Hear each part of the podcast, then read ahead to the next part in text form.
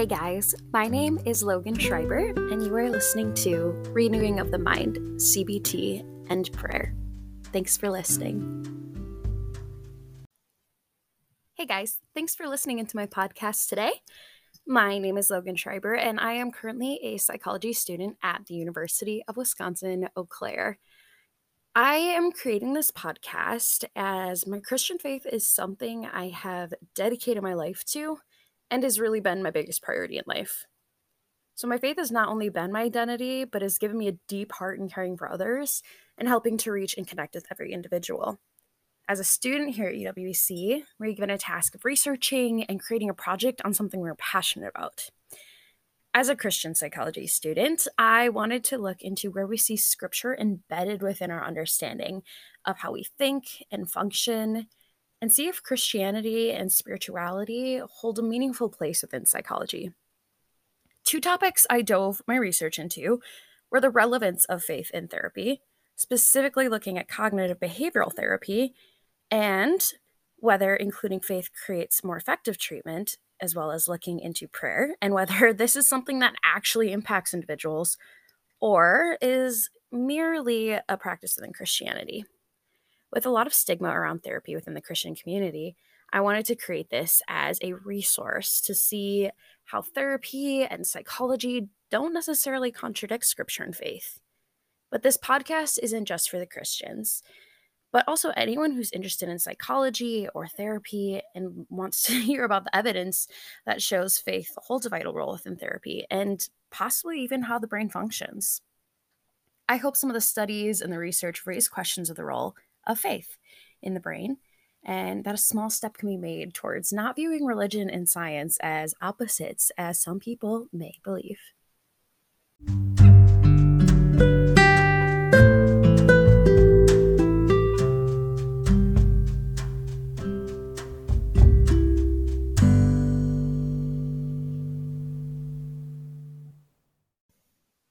So, CBT, what is this? So, CBT is short for Cognitive Behavioral Therapy.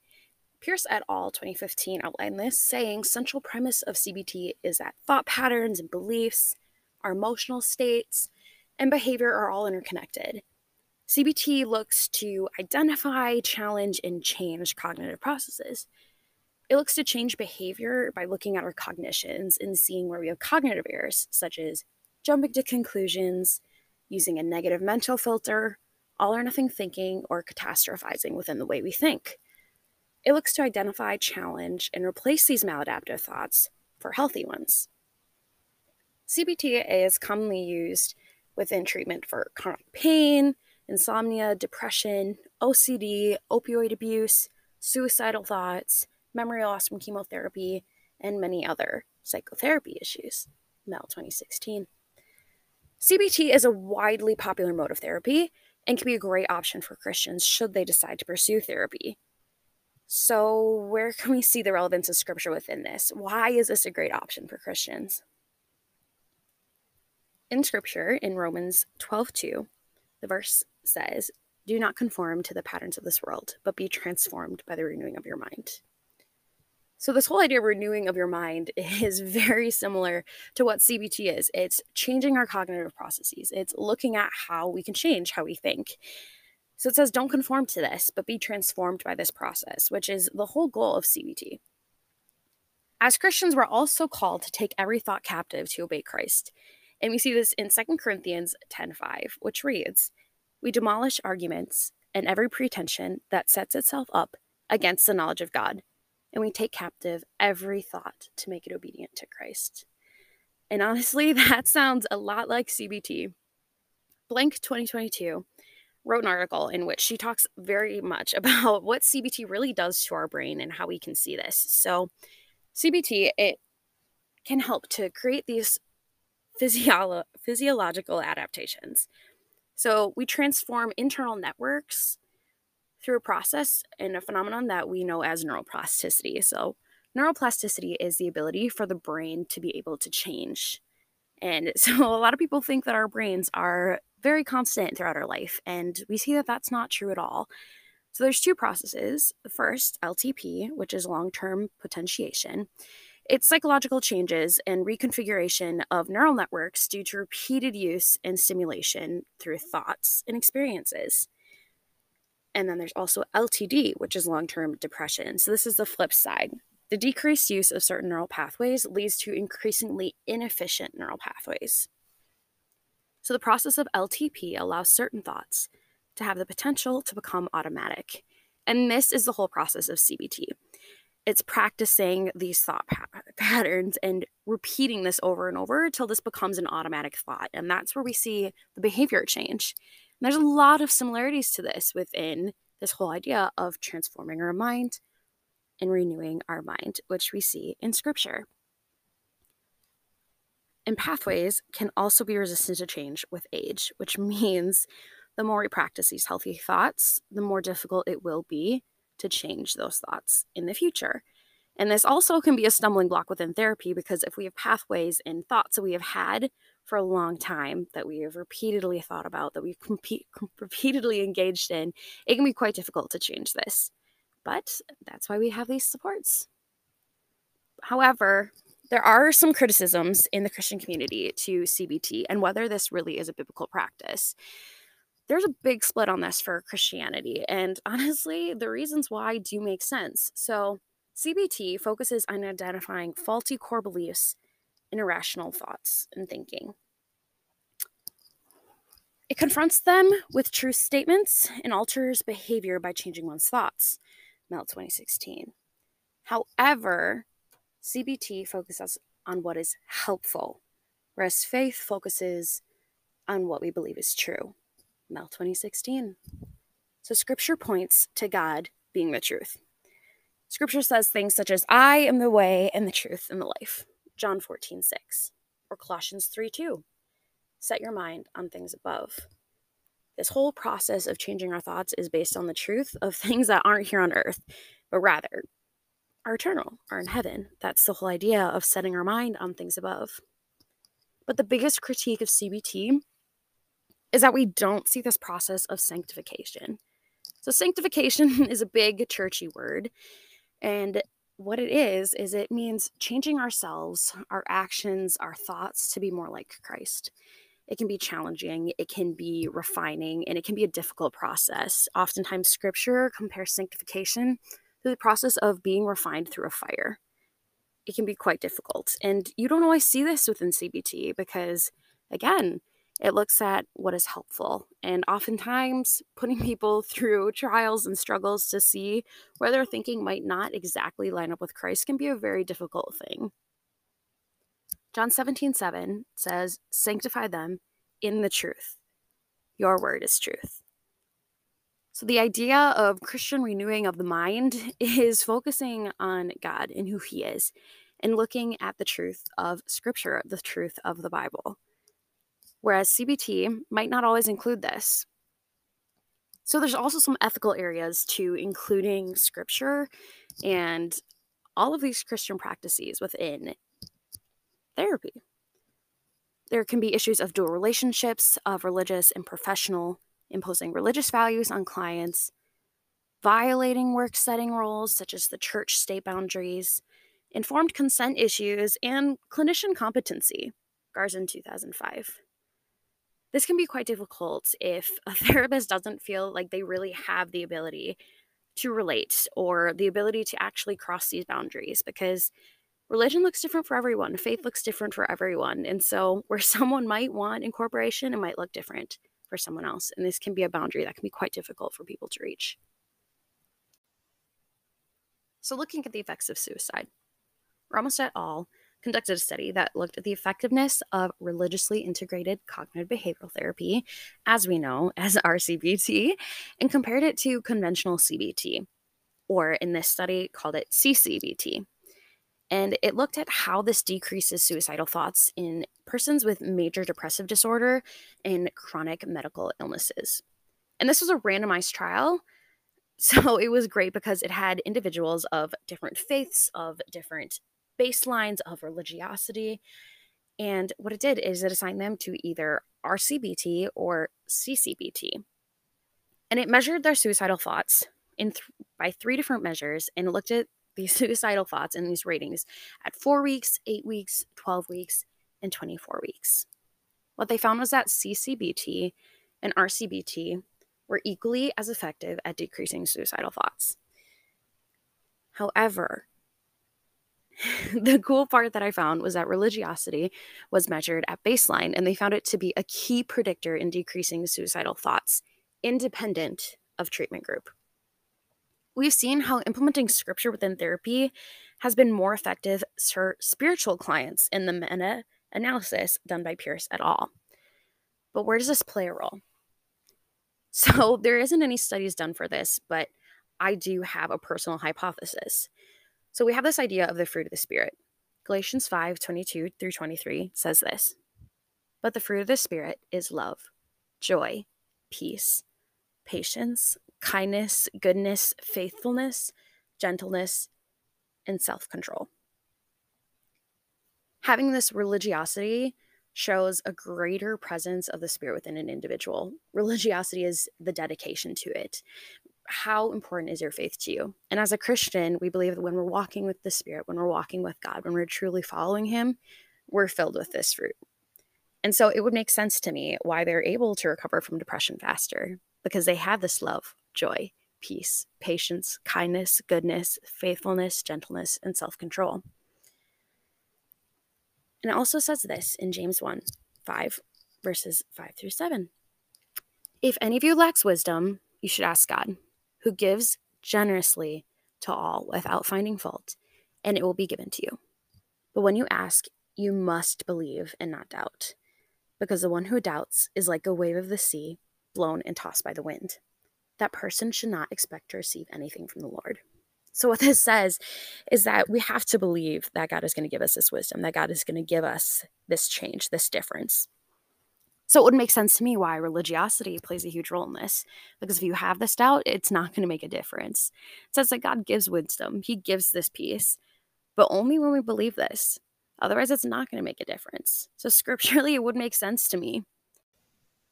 In another study done by Koenig 2011, they tried to see if there's a difference between religious and conventional psychotherapy, and they did find that greater religiosity predicts faster resolution of depressive symptoms. So, the difference between this and this first study was just looking at how effective they were in decreasing suicidal thoughts, and they'd seen that religiosity proved to be more effective. But now this study builds upon that to show that not only does incorporating this religious aspect to it improve the effectiveness, but it also can help individuals recover faster from experiencing depression, depressive symptoms.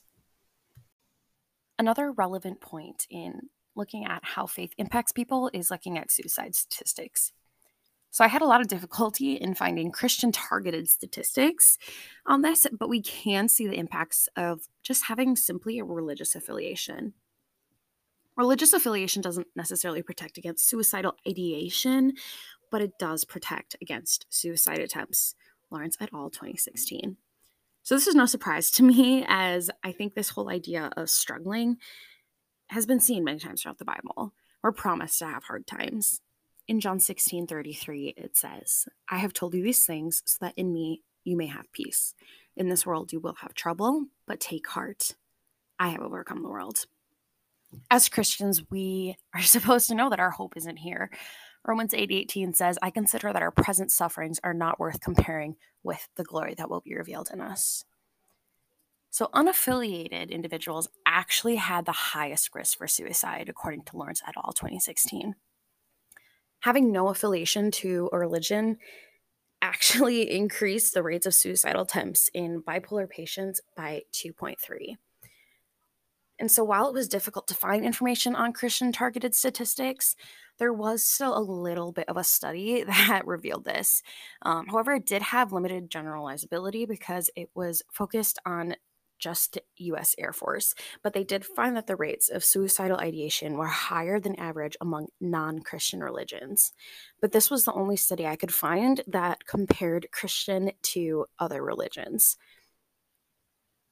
So, how is this relevant to therapy. How is this important for therapists? We've seen and talked about some of the ties and the relations between scripture and therapy, but why is this relevant to therapists? Michelle Pearce is a clinical psychologist and a researcher who wrote an article for the Society of Advancement for Psychotherapy.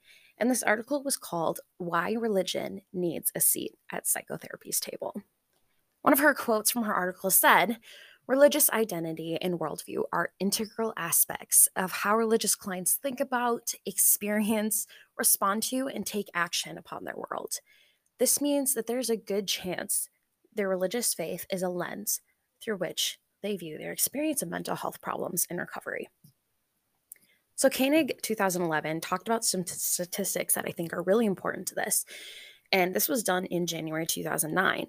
They found that 65% of Americans indicated that religion is an important part of their daily life. They actually found that 90% of hospitalized patients with medical problems use religion to cope. Grimm 2019 found 84% of the clients in addiction counseling expressed a desire for a greater emphasis on spirituality in treatment. Keating 2011 found 56% of US psychiatrists never, rarely, or only sometimes inquire about religious, spiritual issues in patients with depression or anxiety. So I think that this super big gap is very different from having 65% saying that it's important to their daily life. 90% of hospitalized patients using religion to cope, and now 84% saying that they want a desire for greater emphasis in spirituality, but yet 56% of psychiatrists don't incorporate this. Several studies actually show 53 to 77% of clients reported wanting to have a discussion about religious or spiritual beliefs and issues. 72% preferred a practitioner who respected and integrated their religious beliefs into therapy. Pearce 2015. Other research shows that some clients think therapists who integrate religion and spirituality into treatment are more competent than those who do not. Pearce 2015. A majority of therapists believe religion can be helpful to their clients, and this is something she talked about in her article. However, the issue is many don't feel comfortable engaging in these issues due to a lack of familiarity. And a majority of doctoral programs and predoctoral internships do not provide clinical training in religious and spiritual issues. The demographics of therapists don't match the demographics they're serving. Psychologists and psychiatrists are traditionally less religious than the population they serve. However, this is important because the more religious individuals are, the less likely they are to be depressed. And if they do become depressed, they tend to recover more quickly. We've seen these in the studies that we've seen. Spiritual struggles can worsen psychiatric symptoms. And so, this is something that individuals should be able to talk about in therapy. If this is a core part of who they are and they're really struggling within their faith or questions, being able to talk about this, even if it's religious integrated cognitive behavioral therapy, as we talked about, could be extremely helpful for clients and individuals. Garzon 2005 talked about three guiding values when considering religious interventions. And the first is respect for clients' autonomy and their freedom, sensitivity to empathy for the client's religious and spiritual beliefs, and flexibility and responsiveness to the client's religious and spiritual beliefs. So, earlier in this episode, I said we'd be talking about prayer. So, how does this fit in? How does this fit into what we've been talking about with scripture and therapy? Well, a common practice to incorporating faith into therapy has been with the incorporation of prayer, as we saw in religiously integrated cognitive behavioral therapy. But what's interesting is not only is it relevant to this thought changing therapy, as we talked about the effectiveness with, but it also holds relevance to how it changes the brain and characteristics of individuals and how we function. So, another study was done by Kober et al. 2017. And a little disclaimer this study did not just focus on Christian prayer, but just prayer in general. So, they found that prayer is associated with focusing attention on internal states and self awareness processes. So, the study was done with both a control and an experimental group.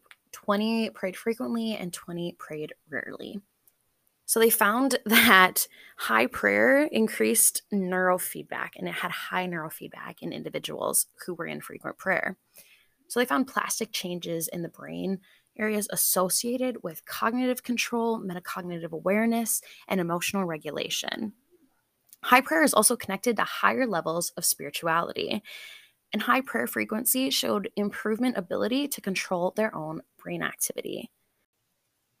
So, seeing this impact of prayer on the brain and behavior makes sense why it would be integrated within religious integrated therapies.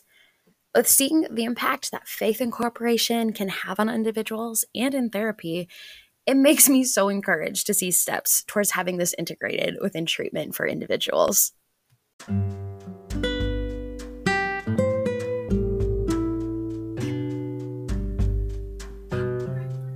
So, through this podcast, I had hoped to raise questions of the importance of the interaction of faith in psychology so that you could be able to think about it critically for yourself. So, I ask you, listener, do you think faith has a place in psychology and treatment through therapy? I can tell you, I sure do. Thanks for listening.